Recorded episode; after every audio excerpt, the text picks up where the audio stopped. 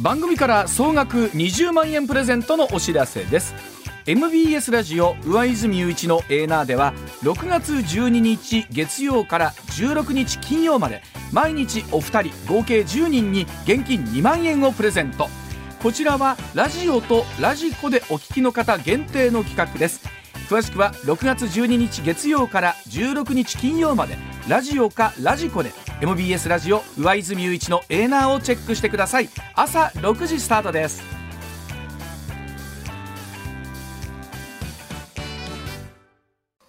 時刻六時二十五分回りました。ここからは石田英二さんでございます。石田さんおはようございます、はい、おはようございます。よろしくお願いいたします。さあ今日はですねお伝えしております通り、はい、前明石市長の泉房穂さんお電話でおつなぎをいたしまして、うん、この一年十二年間の明石市政を振り返っていただこうというところで、はいうん、え石田さん自身は？えっ、ー、と泉さんとえっ、と僕自身直接取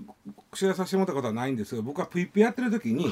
何回かあの取材に行ってもらいました。あの、はい子育て支援以外やったと思うんですけどね、はい、あの養育費の話とか。とかはい、じゃあそのあたりのお話も今日振り返っていきたいと思います。えー、お電話つながっているようでございます。泉さんおはようございます。はい、おはようございます。泉でございます。お願いいたします。朝早くからすみません、ご対応ありがとうございます。はい、あの簡単に泉さんの略歴なんですけれども、え明石にお生まれになりまして、東京大学を経て NHK そしてテレビ朝日でお仕事をされた後、司法試験に合格をなさっています。民主党公認で、え衆議院選挙に出馬をして国会議員に務められまして、2011年から明石市長12年間務めました。4月任期満了で引退をされているということなんですけれども。うんてみたらあれやね3件全部やってはるよね。あそうですね。一法やって司法やって行政行政やってです。さあ泉さんあ引退をされてからもうかれこれ2か月ぐらいというところかと思いますが今いかがですか？お気持ちというのはあそうですね、いや、あの4月30日が最後だったんで、まだね、あの1か月経ってないんですよ。はい、はい、でもまあ、あの12年間、まあ、精一杯走り切った感じなので、うん、まあ、ある意味、まあ、ちょちょっとゆっくりさせてもらってますかね。はい、あの前回、同じタイミングで引退された松井前大阪市長にもお話を聞いたときには、うん、もうほっとしてますっていうふうにおっしゃってたんですけど、はいはい、そのお気持ちというのは、泉さん、いかがですか、なんか。あそれはよくわかりますね。やっぱりあのやっぱりあの、まあ、あの明石市の、まあ、市長ということは結局、えー、いつ何時災害があるかもしれませんし、ん事件や事故もあるかもしれないんで、はい、まあ、それこそお酒を飲んでいても完全に酔っ払い切っちゃいけないんで、えー、そういう意味でどっか緊張感が、必ず緊張感が持ってましたので、うん、まあまあ、そういう意味でのやっぱしんどさはありましたね、トップとしての。はい、ということは、もう今は本当にもご機嫌よく あの、えー、酔っ払うこともできるしっていうこと いや、別にそんなに酔っ払っていませんけど、気持ちの持ちようですね。そうですよね。はい。はい、では、あこちらのお話から伺っていきたいと思います。さあ泉さんの明石市長としての12年振り返ってみましょう、はい2011年明石町選で初当選をいたしまして子どもに対する5つの無料化などの子育て政策を進めることで10年連続の人口増8年連続の税収増加を達成するなどご自身の知名度とともに明石市の前全国に、えー、発せられました、まあ、一方で2019年職員へのパワハラ発言で一度辞職をいたしましてまた昨年市議会議員への暴言騒動をきっかけに政治家を引退されたということでもあるんですが、えー、先日行行われた統一地方選挙明石市民の会として明石市長そして兵庫県議会議員明石市議会議員7人を当選させているというところでございますが、うん、まずはこう12年間ざっくりという形での振り返りになりますが泉さんいかがでございましょうか？この12年間というのは。そうですね、うん、えまあ、やることはやりきったという思いです。うん。はい、えっと、もともと、まあ、実は私、子供の小さな、まあ、頃から将来は市長になりたくて、はいまあ、自分のふるさとを冷たいふるさとを優しいふるさとに変えたいと思ってきましたので、はあ、まあ、明石の町で、まあ、あの自分のあの子供心に誓った町を変えることはできたと思っています。はい、あの例えばね国会議員になりたいとか、うん、と総理大臣になりたいっていう子供の頃の夢はきっとあると思うんですけど、明石市長になりたいっていうのは、なんかすいません珍しいかなと思うんですけどご自身ではそのあたりってのはいかがどういうきっかけからだったんでしょうか？市長になりたいまあまあまあまあ、まあ、簡単に言えば、まあえーとまあまあ、自分の場合に、まあ、家が漁師の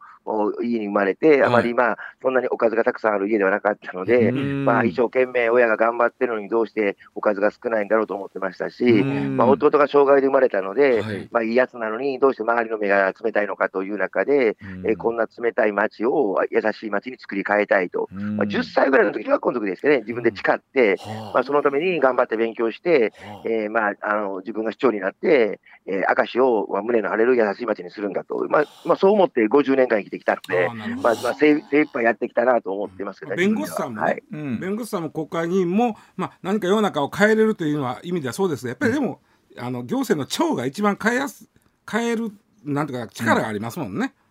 あそうそうです、それはそれはもうシンプルな話で、うん、えー、まあ、ある意味、市長と今は大統領と一緒なので、うん、えー、直接選挙に選ばれれば市長になれますし、うん、市長になれば、まあ、直接選ばれているので、権限も強いので、うん、えー、市長がたった一人で街を作り変えることができると思ってましたので、ね、だから当然、初めから市長がいいそういうことです、ね、自分には向いてると思ってました。はい、三権やられてるけど、やっぱり行政の長を最初から目指してはるということなんでしょうね。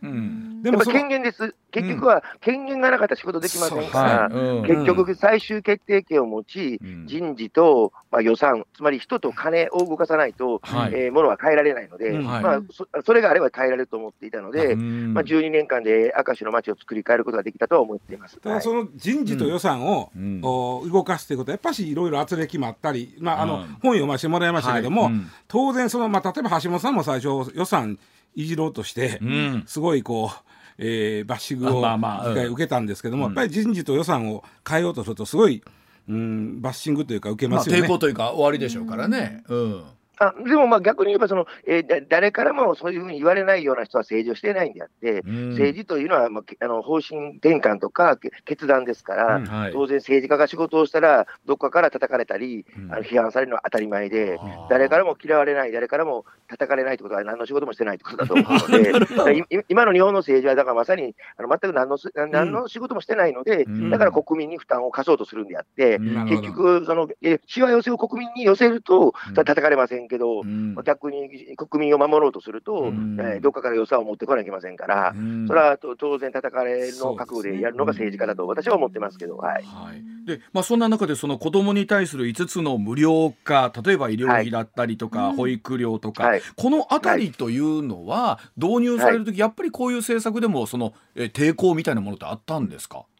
あ当然です、えっと、明石市は、まあ、大体明石市人口30万人で、はい、1年間に動くお金は2000億円なんですけど、はいうん、大体、えー、2000億円のうち、私が市長になる前の年は、子どもに関する予算って125億円だったんです。125億、はい。うん、でところが、最後は私、終わるときには297億円、ほぼ300億円まで増やしているので、えー、言葉通り2.38倍、2倍以上にえー、あの増税せずに、あの明石市は子ども予算を増やしたわけですよ。うん、でも、まあ、増えた方はもちろん子どもの関係はいいんでしょうけど、うん、持ってこなあかんので、つまりあのお金を持ってきた元のところですね、はい、まあ、あの明石の場合には、まあ、公共事業の中でそこまでいいだろうというコストを抑えたり、うん、まあ、市役所職員の数を減らしたりしましたから、はい、まあ、結局、まあ、減るところからはさ強い抵抗があり続けたということですね。はいはい。まあ、一方で、そのお子さんを育てる世代からすると、この政策は当然これ歓迎されるわけですから、そちらの方からの喜びの声っていうのは当然あるわけですよね。うん、ただこれはぜひぜひお伝えしたいんですけど、はい、まあ、子供にあの子供を本気で応援することは、うん、もちろん子供さん喜ぶし、子供さんのおられる家庭も助かりますけど、それだけじゃなくて、うん、子供というのは町の未来なので、はい、子供を本気で応援すると、その結果、地域経済も元気になって、はい、税収も増えて財源もできて、その結果、お年を召した方にもお金が回すことができるようになるので、明石はそれを証明したんで、はい、子供を応援すると、すべての人が幸せになるということが私の基本哲学なんで、はい、まあ、そのそれを実行したということで、はい、子供を応援するのは子供のためだけじゃないんですよ、はい、子供を応援するのは高齢者のためでもあるという考えはもともと持っていました。うん、はい。一方でその明石としてのメリットとすると、えー、人口が増え、税収も増えということなんですけど、うんうんうん、この辺りの手応えみたいなのっていうのはどうですか？どんなタイミングでお感じになるんですかね？あそんな市長になる前から当然自信ありました、うん、当然私が市長になる前から、はい、私が市長になってこうやったら人口増えて税収増えるぐらいはそれは当然だと思っていたので、そんなヨーロッパがそうですから他の国で成功してるんだから、まあ、私の場合はフランスとかをを随分参考にしていますけど、はい、他の海外の成功事例を明石市に直輸入してやってるだけですから、別に自分が思いついたわけじゃなくて、うん、えー、まさに海外の知見を参考にしてやっとだけですので、はい、当然やれば成功するのは明らかで、そんなことはやる前から分かってることです。はい。それだけのやっぱり自信は終わりやったということなんでしょうけれども、あの、はいはい、一方でその例えば同じようにね、うん、あの子どもの数増やしたい、人口を増やしたい、税収増やしたいという自治体の長の方いらっしゃると思うんですけど、さあ、はいはいはい、他の市ではあるいは都府県ではできなくって証だからできたっていうのは例えば泉さんどんなところだと思われます？あえっとね、ただそこは、えっと、最近は状況違ってきていて、はい、えー、私も人12年やってきたんですけど、うん、まあ、最初のまあ5、6年ぐらいは本当にソース感状態で、うん、えー、誰も応援してもらえない状況、うん、でその後、明石の市民が応援に入って、うん、非常に変わっていただき、その後ここ、ここ2、3年はですね、ねえー、明石以外でも大変評価いただいて、はい、明石周辺の自治体ではどんどん方針転換がなされていってるんで、例えば私からすればですよ、数年前までは、えー、あんな明石の政策は変わり者の市長だからできただけで、あの例外だと言われていたんだけど、今やもう兵庫県内でも10を超える自治体が、18歳までの医療費無料が普通にやれてるから、変わり者でない市長だって普通にやってはるんで、まあ、本当やる気になればできることで、初めからやれるんだからやったなと私は思ってますけど、やる気がないだけで、いや泉さんど、どこでもできます。はいはい。市長になれて、それまでの明かしてさ、タコとかさ、四五線とかさ、え姫路と、え神戸の間とかさ、そんなイメージやったのが、まあ、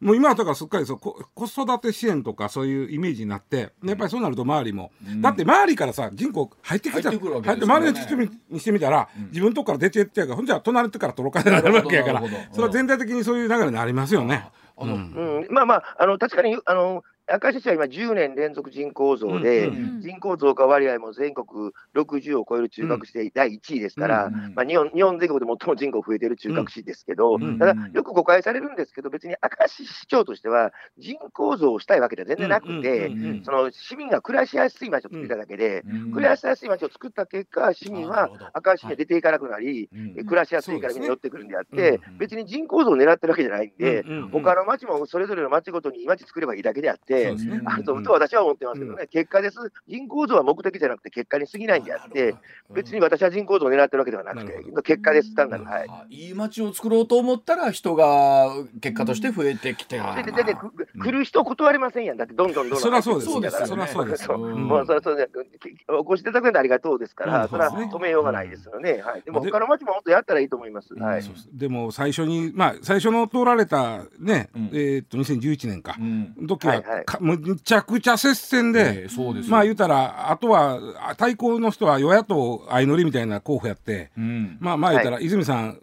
がある種無、無手勝っぽくあのイメージがあったんですけども、まあでもそこでギリギリでもなって、通りはこっちのもんですから、その後、逆に周りがみんな敵やったってさっきちょっとおっしゃいましたけど、そういう状況なんでしょうね、だから。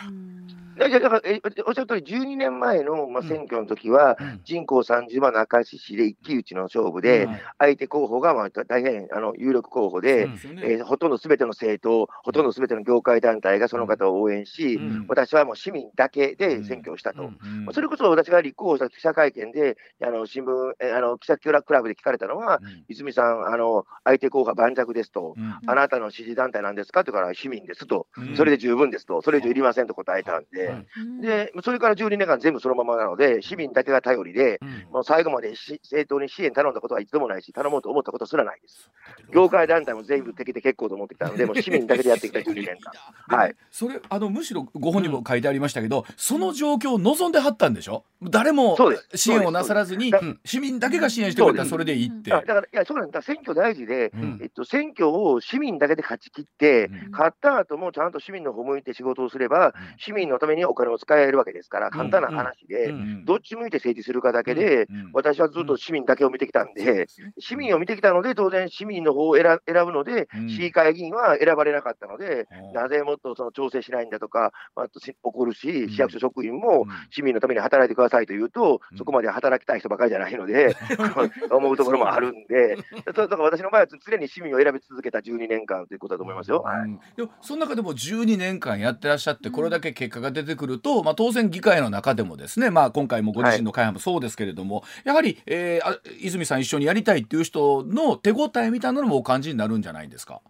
12年。そうです、そうです、そこはおっしゃる通りで、うん、えっと、もちろん、えっとまあ、あの市民の方を向いて仕事をしてきたつもりですけど、うん、市役所職員などはもうほぼほとんどの市役所職員が明石の町を一緒にやれるようになってきたし、うん、まあ、市民からよく褒められるのは、え昔はあの市役所に行っても横向いてぺちゃくちゃ喋ってたけど、今は言葉通り市民の方向に飛んでくるように変わったとか、もう市役所が変わったってみんなが言うから、もうピリッとしたと思いますよ。市役所の仕事ぶりが一気に変わったと思います。であって、市議会の方でも、えー、かなりの市議会議員の方が一緒に、まあ、やる形になったので、まあ、そういう意味では大きく変わったとは思っています。はい、ただまあ私のこんなキャラなので、やっぱりどうしてもまああの嫌われがちですし、あのまあ、ある意味、まあ、なんというのか、どっちからもの見るかでしょうね。はい、まあ、でも、あのさっき、あの最初ね、あの記者会見、あの質問の時に言うたら、あんたそれ、法圧扱いされたみたいなこと、今ちょっとおっしゃいましたけども、その後ですよね、マスコミとの結構、マスコミを向かやなった後もネガティブキャンペーンしたりして、ゆ、う、さんのこと。で、マスコミはね、あの、うん、頭固いし古いですよ。そうですぐらい。はい、そう思います。ほんまに。でただね、マスコミは大きく分かれてましてね、うん、えっと、本当に最近特に思うんですけど、うん、いわゆるこう古いマスコミというのが、まあ、古い頭の固いマスコミというか、まあ、大体ね、あの新聞の全国紙とテレビ局のキー局は頭固いですわ。うん、でそうじゃなくて、まあ、出版とかネットメディアとかラジオはね、そうじゃなくて、結構ラジオとかあのネットメディア、出版関係は、明石市に対してずいぶん応援いただいてきたので、あま真っ二つですね、もう全然違いますわ。はい、今年のまあ流行り上半期の入り言葉の一つに公金中中とか税金中中みたいな言葉があるんですけども、うん。はい、えー、それをまあ例えば明石の、まあ、市長になった時にメディアが公金中中しとったと、これをなんとかせなあかんというふうにしてやらはったわけですよね、この辺も圧力あったでしょ。まあまあまあ、そのい話ですけど、まあ、結局、まああの、あのマスコミさんも、まあ、あのいろんな状況の変化の中で、どうやって経営するかと観点で、結局はまあ行政と、えーまあ、組んだりしながら、まあ、テレビやったら番組枠を、えー、税金で買ってもらったりもしてますから、現実に、まあ、今も続いてますから、まあ、結局、税金で番組買ったら好意的に報道してくれるけど、まあ、それを切ったら、まあ、叩かれるって構造はあるので、まあ、マスコミほど、まあ、言葉あれやけど、本当にこう人に厳しくて、自分に甘い業界は少ないですね。おっしゃる通り。それはもうほんま自分らのことも含めてそうなんですけど、だからそれで言うと、泉さんね、こう本当に多くの人が、ほら、泉さんのさっきあった暴言みたいなところでね、こうなんか怖い人違うかとか、何考えてるか、こう他の府県の人から見たら、え、大丈夫って思ってる方もいらっしゃるかもしれないじゃないですか。泉さん、そのあたり、ラジオって切り取らずにお話ができるので、あなたのいきさつとかっていうのは実際どうやったんですか？その1回目 ?1 回目の時。1回目2019年？でも、まあたただまああのすいません、まあ、政治家というのは結果責任を負うのが仕事であって、結果責任というのは真実ではなくて真実であろうがなかろうが一定程度報道されて状況があのなればそれに対応せざるを得ないので、まあ、それもは織り込み済みやったんで、ある意味、それはもう基本的に事実かどうかなんか関係なしです。えー、私が全く喋ってもないことも、喋ったかのようにして報道されまくってることも多いので、まあ、まあ、でもそれも含めて、まあ、言い訳してもしょうがないですし、まあ、それでも12年間視聴させていただいて、まあ、明石市民に関してはもう絶大なる応援を最後から最後までいただいたので、まあ、だって駅前出たら市民から言われる言葉っていうのは、ほとんどが、えー、市長あの、私たち分かってるから、マスコミに負けないでばっかりですから、市民はマスコミに負けないで、私たちは分かってるからってみんな言いますから、市民は分かってくれると思いますよ。だって19年のあの、まあ、職員の方の暴言代で、あれもなんかずいぶん古い録音出してこられたような気がした。まあまあ、それで再選した時も7割ぐらいありましたよね、得票率。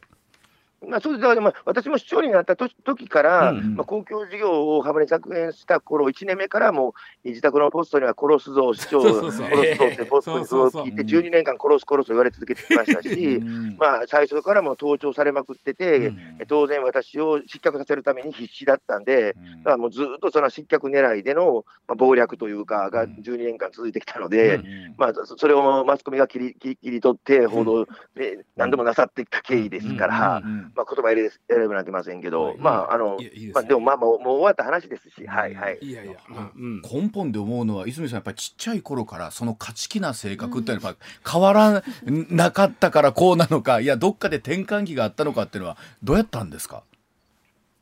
でもやっぱり、まあ、さっきもお伝えしましたけども、やっぱり小学校の頃ぐらいにやっぱり弟が障害があり、まあ、家も、まあ、裕福じゃなかった中で、自分としては自分に誓って、自分は一生涯かけて、冷たい街を優しくする、一生捧げるつもりで生きてきたので、それ半端ない強いエネルギーで、自分の、まあ、人生の使命を果たそうと思ってきたので、誰から嫌われようが憎まれようが、自分がやり遂げると思ってきて、まあ、今60になりましたから、まあ、それは半端ないエネルギーで、街を変えて、変えようと思って、まあ、実際帰れたと思ってるんで、まあ、自分の、まあ、人生の役割の、まあまあまあ、第なんか1周目は終わったかなというか、まあ、還暦なんで、今年、はい、あの明石、まあ、泉さんの,、のなると、その子育て支援とかよく言われるんですが、実は僕ね、明石市政で、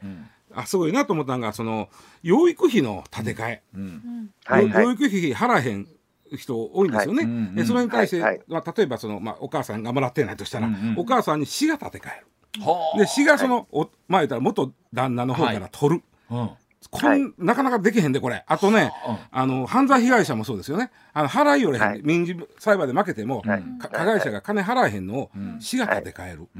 これって、ね、実はねこれ両方とも立て替え制度なんですけど、これ普通なかなか僕らメディアはねこれやったらやったらええのなかなかやらないのはこれ表にならへんからです。はあ泉さん、そのあたりというのはいかがですか、今回いやそれはね、うん、そんなのね、別に世界では当たり前なんですよ。洋服の建て替えにしたって、あのヨーロッパ、フランスとか、隣の韓国でもやってるんで、だから世界の中でやっていないのは日本ぐらいなんですよ。だから明石の政策っていっぱい全国初って言われますけど、ほとんどは他の国でやってるグローバルスタンダード、他の国で当たり前にやってることを日本だけがやっていないので、やむなく明石市が海外特有輸入でやってるのが多いんですよ。だから視野を広げて、狭い日本だけ見ずに、地球儀見るような形形で政策やればいいだけで、うん、難しくはないです。お金も大してかからないし。でもこの2つはなかなかね、他の市が、これ2つともやってるってことで、僕、他知らんねんけど、うんまあ、確かにでもね、自治自治あの自治体としてやってるのは、うん、世界で明石だけで、つまり他全部国がやってるから、あ国家がやってるから。そうですね。本来は国がやることなんですよ。本来日本がやるべきことなのに、あのやらないので、しょうがないので、うん、国を待つことなく、明石市で、うん、成功事例示して、まあ、国に対して、明石でできるんだから国でやってくださいと、今、働きかけてるところですけど、はい、この建て替え制度って、金額的にはそんなにいるわけでは、そこまで多くないと思うんですただ、その手間はかかる。役所の人にとってはね。いや、大してかかんない。かかんないですか。建て替えて、あれ、取れないかもしれない、後から。世界中やってるのに日本だけサボってる状況だから、養育費を払わないときに、その罰則すらないのは日本だけなんですよ。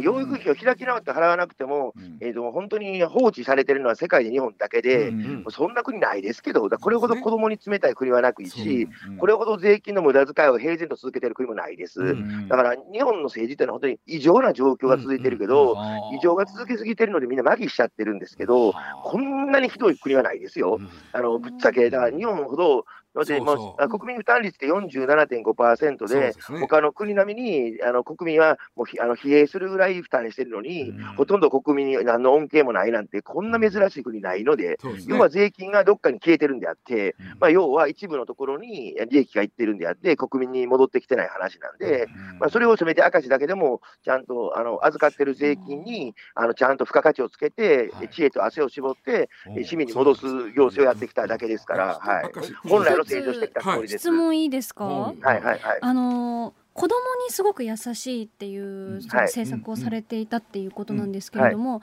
それこそ高齢者の方とかにも優しくそういった政策ってしてしてたんですか？そうです、そうです。明石の場合には最初は子どもからスタートしましたけど、はい、えー、子どもをあの応援して子育て層が負担軽減されて、うんはい、えー、地元でお金が落ち始めて、地域経済活性化して、うん、えー、もう活況を呈して、明石は町がでその結果、税金、税収が増えて財源できたので、高齢者もどんどん無料化、例えば高齢者の、えっと、コミュニティバスの料金も無料にしましたし、インフルエンザの予防接種代も無料にしたし、えっと、例えば認知症の診断費も無料にしたし、もう続々と高齢者も、他の町ではどんどん有料化ですけど、明石は逆にどんどんサービス向上なので、特にお年めした方からは、最近よう言われるのは、市長もあったかいあったわ、ついに私私ら来たわってみんなおっしゃるので、明石は子どもだけじゃなくて、高齢者も全国トップレベルです。はい、今ね、おっしゃっていただいた、そのでは明石でできたものは国でできないのかというお話、の少子化対策、はい、そこちょっとお聞きしたいと思います。こちらです。そんな簡単ですよ、簡単。はい、簡単にできますかね、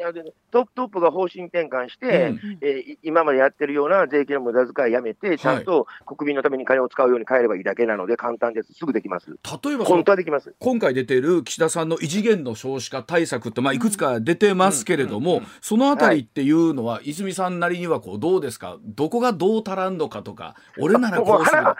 話になってないです、全くびっくりすれば、全然論外です。今出てる案なんか全部やったって何の効果もありません、全くあの始める前からなってます。うん、だからつまり、ポイントは国民に対して、うん、例えば少子化対策というんであれば、うん、えっと、もう一人、もう二人子供を、えー、産んだ場合に、大学部卒業するまで金がかからないようにすればいいだけであって、他の国はかかりませんから、日本ほど異常に金がかかるぐらいないんであって、日本も他の国と同じように、子供を産んでも、ちゃんとあのその子供が勉強したかったら、えー、高校、大学卒業できるのに対して金がかからないようにするだけですから、そんな他の国並みの政策すればいいだけですけど、日本は異常に、えー、子供や教育費が他の国の半分しか使ってない国なので、まあ、少なくとも他の国と同じぐらい使えばいいだけですけど、簡単なことです。はい、あの今、例えば2030年の初めにはね、例えば5兆円近くある子ども家庭庁の予算をこう倍にしていくみたいなお話ありますけど、これでもまだ全然足らん感じですか？もう話なんて意味ない、無意味です。もうそんなことやってても少子化加速するだけで、しかもその財源を、そのその財源をまた国民に保険料で負担させたりとか、扶養控除をやめるとか言ったら、もうどっちもいとんねんと、そんなにこの国を滅ぼしたいのかと、このこの日本からあの子供をなくしたいのかと思うぐらいびっくりするような政治です。だってさっきおっしゃったその国民負担率47.5%、はい、これ少子化対策したらまた増えるでこれ。47.5から。そうです、ね、5個5になるようでほんまにこれ。いやだから国民の負担というのはいらないんですよ。だって他の国、ね、だって他の国と同じような比率で負担してるわけですよ、うん、でところが例えば子ども予算っていうのは私は私40年前大学時代教育学部だったんですけど、はい、40年前から日本は他の国の半分しかお金を使っていない珍しい国で今もそうなんですよ。だから他の国の半分しか金をお金を使っていなかったら子どもは貧困になるし、はい、それもちろん子育てが大変なのは当たり前であって、はい違うところに金を使いまくってるから問題なんであって、うん、他の国と同じように子どもにお金を使う、つまり倍増するすぐに。で教育予算も、大体世界の標準というのは、例えばあの教育費というものは大体税金で見るのと、うん、その本人や親が出す、まあ、あの公とプライベートの比率が、はい、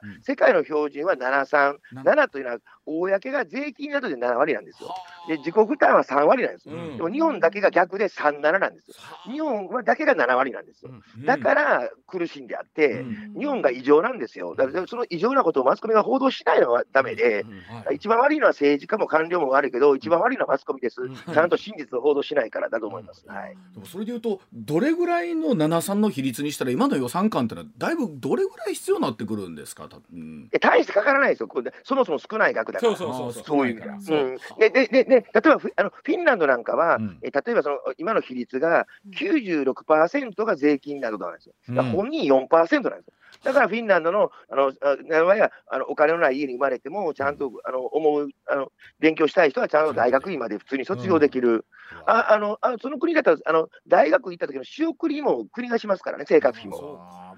だから親が仕送りしなくていいんですよ。はい、だからそういう意味では、もう国自体が子どもの将来まで面倒見ましょうという国もありますから。本当そのあたりね、しっかり福祉国家としてありますけど、あの泉さん、お話めちゃくちゃ盛り上がってますが、一旦お知らせ挟んで、またお話伺ってまいりたいと思います。はい、すみません、どうも、はい、泉さんおっしゃってたその教育のお話ってねなんかやろうと思えばできんことないなって今ずっとお話聞いてながら思ったんですけどなぜそうならないんでしょうかね？はいはいはい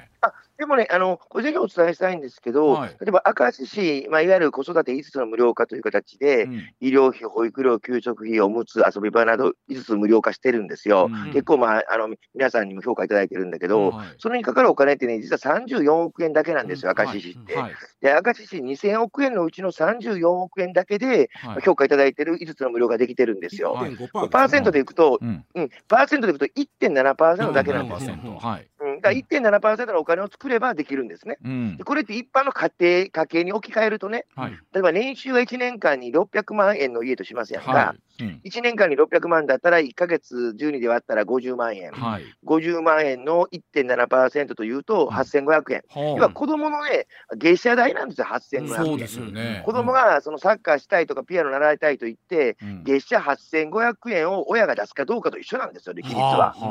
だから子供に対して、あなた、うち貧乏だから習い事できませんという親なのか、うん、なんとか親がやりくりして出すかだけなんですよね。はい、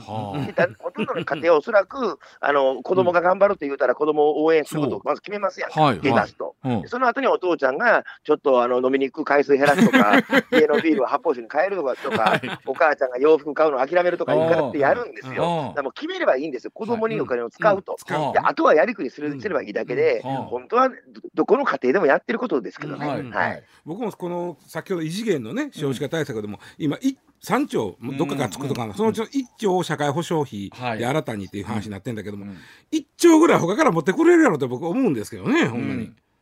あと当然持ってくれます、えっと、ね、私も国会議員もかつてしてましたけど、大、体、今のやってる半分ぐらい無駄ですから、うん、あのしなくていいことばっかりですから、うん、結局、誰かの金儲けのために便宜図ってるのがほとんどなので、うん、本当に国民のためにやってる政治って少ないんですよ、実際は。あのそういう意味では、本当にそこを、そこの部分をちゃんとあのごめんして、国民の方に持ってくるだけなので、国民の負担増がいるわけがないですけどね。そうですよね、はい、例えばその少子化対策とか子育て支援というところでいうと、例えば維新の会の政策だったりとか国民民主が言ってることってのは非常にまあ今泉さんおっしゃってるところ近いのかなと思うんですけどでもその声もなかなか国では伝わりにくいところってあるんでしょうねかね。ただただ最近ではそ、まあ、その政党で言えば例えば自民党などでも、うん、まあ、若手中心に同じような考え私も先週自民党に呼ばれて、ヒアリングというかあの今今話したことを話してきましたので、はい。うん、まあ、政党を超えてさすがに今のままではまずいよねと、うん、もっとやっぱり子どもとか未来を応援するような政治に変えなきゃという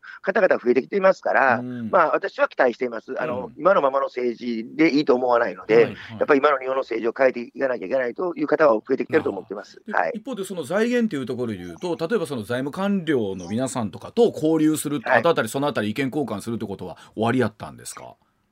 私あの、ままあの、大学のクラスメートもいっぱい官僚になってるんで、たくさん知り合いますけど、うん、あれ、ね、勘違いしてるのは、財務省というのは別にね、あの賢くないんですよ。あの賢かったら、国民に負担を課さずに、国民の負担を軽減してやってこそ賢いっていうんであって、そ,、のそんなもん、国民に負担ばっかり増やす人が賢いわけなくて、楽しそうだけですから、まあ、誰からも嫌われないように、まあ、いろんな取り巻きや政治家に気に入られるようなことをするのが目的ですから、別に財務官僚は日本の将来を考えてるわけじゃなくて、自分のあの数年後を考えてるだけですから、まあ、そこはシビアな言い方しますけど、はい、財務省が優秀だっていうのは間違いです。財務省は、まあ、基本的に、まあ、せこいだけですから、だから、まあ、そこはあの基本的に官僚に任せためで、で政治決断です、はい、大きな方針転換は政治家がすべきことだと私は思っています、うん、そのあたりね、はい、ご本の中でもね、政治は喧嘩だな会でいらっしゃいましたけど、例えばそういった子育て支援、少子化対策、もういわゆる間接支援じゃなくて、直接支援すべきだというお話、ずっとありますけれども、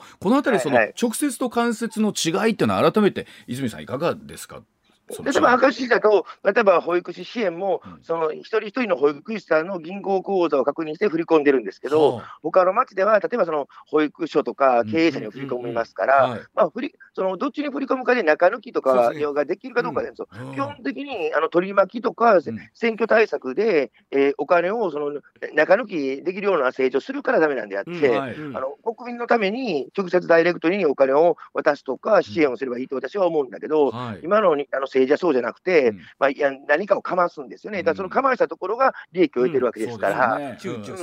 それを変えるだけでもずいぶん違うと思います、はあ、でもそれでいうと、なんかね、お話聞いてたら、本当なんかできそうなことたくさん、ね、あの泉さんね、そのまあ、あの明石市民の会、この間の統一地方選挙で、まあ、かなり活躍、人増やしたところなんです、もうこれはもう解散してるんですか、市民の会は。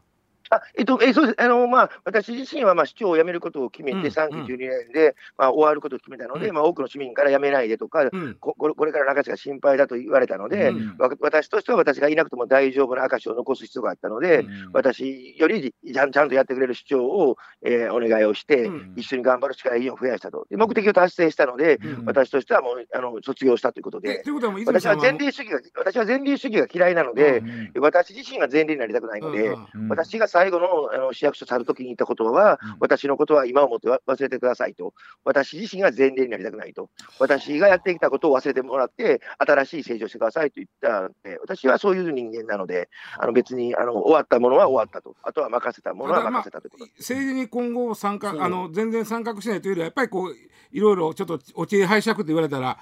ちょっとそれは相談乗るでっていうことはするんですよね。まあまあまあ、まあ、それまあ、あの問い合わせがあればそれはああの相談には乗りますけど、うん、まあ、一応、明石で12年間やってきたので、これからは明石じゃなくて、明石でできたことは全国どこでもできる、明石でできたことは国でもできる、うん、まあ、まあ、簡単に言うたら、まあ、全国を変えていく、うん、国を変えていくのが、まあでまあ、人生第2章というか、2週目かなと思っているので。まあなんか考えてあるんですか、具体的にどうこうっていうのは。まあ、例えば、例えばすぐどうこうはありませんけど、まあ、例えばあの、まあ、すぐやろうと思ってるのは、子ども政治塾みたいな形で立ち上げて、志のある子どもたちをしっかりと、えー、将来政治家を目指す子どもたちを応援したい。だからやっぱりあの私も10歳で政治家を志したので、まあ、幼くてもしっかり志を立てて、えー、町を良くしたい、市民のために尽くしたいという人を増やしていきたいと思います。はい、本当ね、そのあたりのお話ね、この政治は喧嘩だの中にいろいろとこう書いてるんですけど、読んでるとね、うん、本当に面白いし、こんな信念持った生き方できるかなと自分自身すごい考えるとこあるんですけれども、でも泉さん本当あの今日あのお時間頂戴してありがとうございました。また機会ありましたらぜひお話を伺いたいと思います。朝日からご対応いただきまして、ありがとうございます。ありがとうございました。泉沙さんでございました。はいツッコミニュースランキング時事問題から芸能スポーツまで突っ込まずにはいられない注目ニュースを独自ランキングで紹介します、はい、ランキングを紹介する前にまずはスポーツの話題です、うん、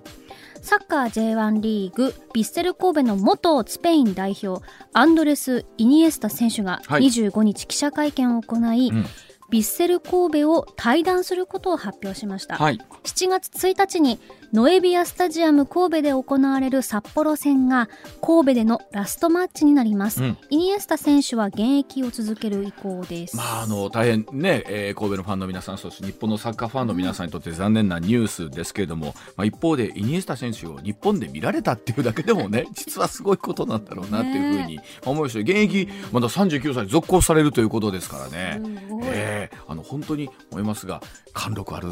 選手ですからね。オーラが違います、違いますはい。続いてプロ野球阪神は延長10回。佐藤輝明選手の二塁打などで勝ち越し。7対4でヤクルトに勝ちました、うん、阪神は今季2度目の5連勝。貯金は今季最多の14です、まあ、なんだかんだ言って佐藤輝明選手今30打点リーグトップですからね。シーズンの序盤非常に苦しい状況だったんですけどここに来てこうなんていうんですかやってくれる感すごいありますよね。えー、さあいよいよ今日からジャイアンツ戦で交流戦前最後のシリーズということになりますよね、はい、えー、今日は MBS テレビラジオともに中継ございますので、はい、どうぞチャンネルダイヤルはそのままでお楽しみください。はい。ではニュースいきましょうか。はいそれではニュースランキングまずは第5位。総務省は25日マイナンバーカードを取得した人に提供するマイナポイントについて、誤って別の人に付与するケースが全国90の自治体で113件あったと発表しました、うん、総務省によりますとカード取得者がキャッシュレス決済サービスを登録する際に、ID がわからないなどの理由で途中で申し込みを断念し、うん、ログアウトしなかったのが原因だということです、まあ、あのこの辺りの原因が分かっていればね、うん、えまた次に対してどうっていうこともできるんでしょうけれども、はい、まあ、あのマイナーカードに関して言うとね他の方の情報を閲覧できるような状況もあったということで、うん、まあ、この辺り信頼性にはまあつながってくるわけなんですよね。ね。まあ、どういう形でこうならないようにできるのかっていうところ、まあ、改めてチェックしてほしいなと思いますね。はい、はい、続いて第4位。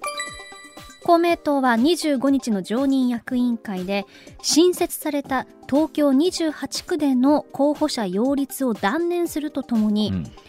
東京の選挙区で自民党候補の推薦を見送る方針を正式決定しました、はい、また東京都議会での協力関係や都内各種選挙での協力も白紙としました。これはあの東京の自民党の選挙区の皆さんにとって非常に大きなニュースですし、うん、まあ、もっと言うとこれはあの、ね、全体として、えー、まあ公明党と自民党とのこの連立はどうなっていくのかっていうところにもねつながっていくお話だとい。うふうに思います。はい、まあ、あの選挙の声がなんかもうね出ている中なんですけれども、うん、さあこの状況で解散っていうのは本当にあるのか、えー、それとも秋というところがやっぱり現実的なところなのか、うん、ちょっとしこり残しそうですねこれはね。はい。そうですよね。続いて第3位。1997年に起きた神戸連続児童殺傷事件をはじめ各地で重大少年事件の記録が永久保存とされずに廃棄されていた問題で最高裁は25日記録の保存廃棄の在り方に関する調査報告書を公表しました一連の問題は最高裁による不適切な対応に起因すると結論付けた上で後世に引き継ぐべき記録を多数失わせてしまったことを深く反省し国民の皆様にお詫びしますと陳謝しました。あの先ほどのニュースでもありましたけれども、うん、こういったものってのはデジタル保存とかってのはできないのかなということをねすごく考えるんですけれどもね。まあ実際どういう形でっていうのもあるんでしょうけれども、はい、まあもちろんその閲覧できるできないということもあるんですけども記録としては残しておかないといけない記録だろうなと思いますだったらハッキングとかってまあそういうのもあるのかな。はい。と思いますね、はい。うん、続いて第2位岸田総理大臣の長男の翔太郎秘書官が公邸で親族と記念撮影をするなど不適切な行動をしたとの週刊誌報道を受け岸田総理大臣は適切さを欠くものであり誠に遺憾だと述べ自ら厳しく注意したことを明らかにしましたが、うん、秘書官を更迭する考えはないと述べました、まあ、あの海外での視察の時の,、まあその公用車の問題とかも含めて、まあ、こういったところあったんですけれども、うん、特に、まあね、今、岸田さんこういう形で内閣支持率上がってるところなんでね、しかもまあ身内を使っていることはより厳しくしないといけないという中で、うん、さあこんな形で岸田さんも足を引っ張られるたくはないだろうなというところあると思いますしね。うん、はい。続いて1位は。長野県中野市で男が民家に立てこもった事件で警察官2人と女性2人の死亡が確認されました警察は26日午前4時半ごろ男の身柄を確保しました、はい、警察によりますと男が立てこもっていた建物は青木正道中野市議会議員のあ市議会議長の自宅で、はい、男は青木議長の息子だということです。4人の方がお亡くなりになっているということなんで本当真相全くもってこの後ということになるんですけども、はい、ショッキングですよね、うん、はい。番組から総額20万円プレゼントのお知らせです。MBS ラジオ上泉雄一のエーナーでは6月12日月曜から16日金曜まで毎日お二人合計10人に現金2万円をプレゼント。こちらはラジオとラジコでお聞きの方限定の企画です。詳しくは6月12日月曜から16日金曜までラジオかラジコで MBS ラジオ上泉雄一のエーナーをチェックしてください。朝6時スタートです。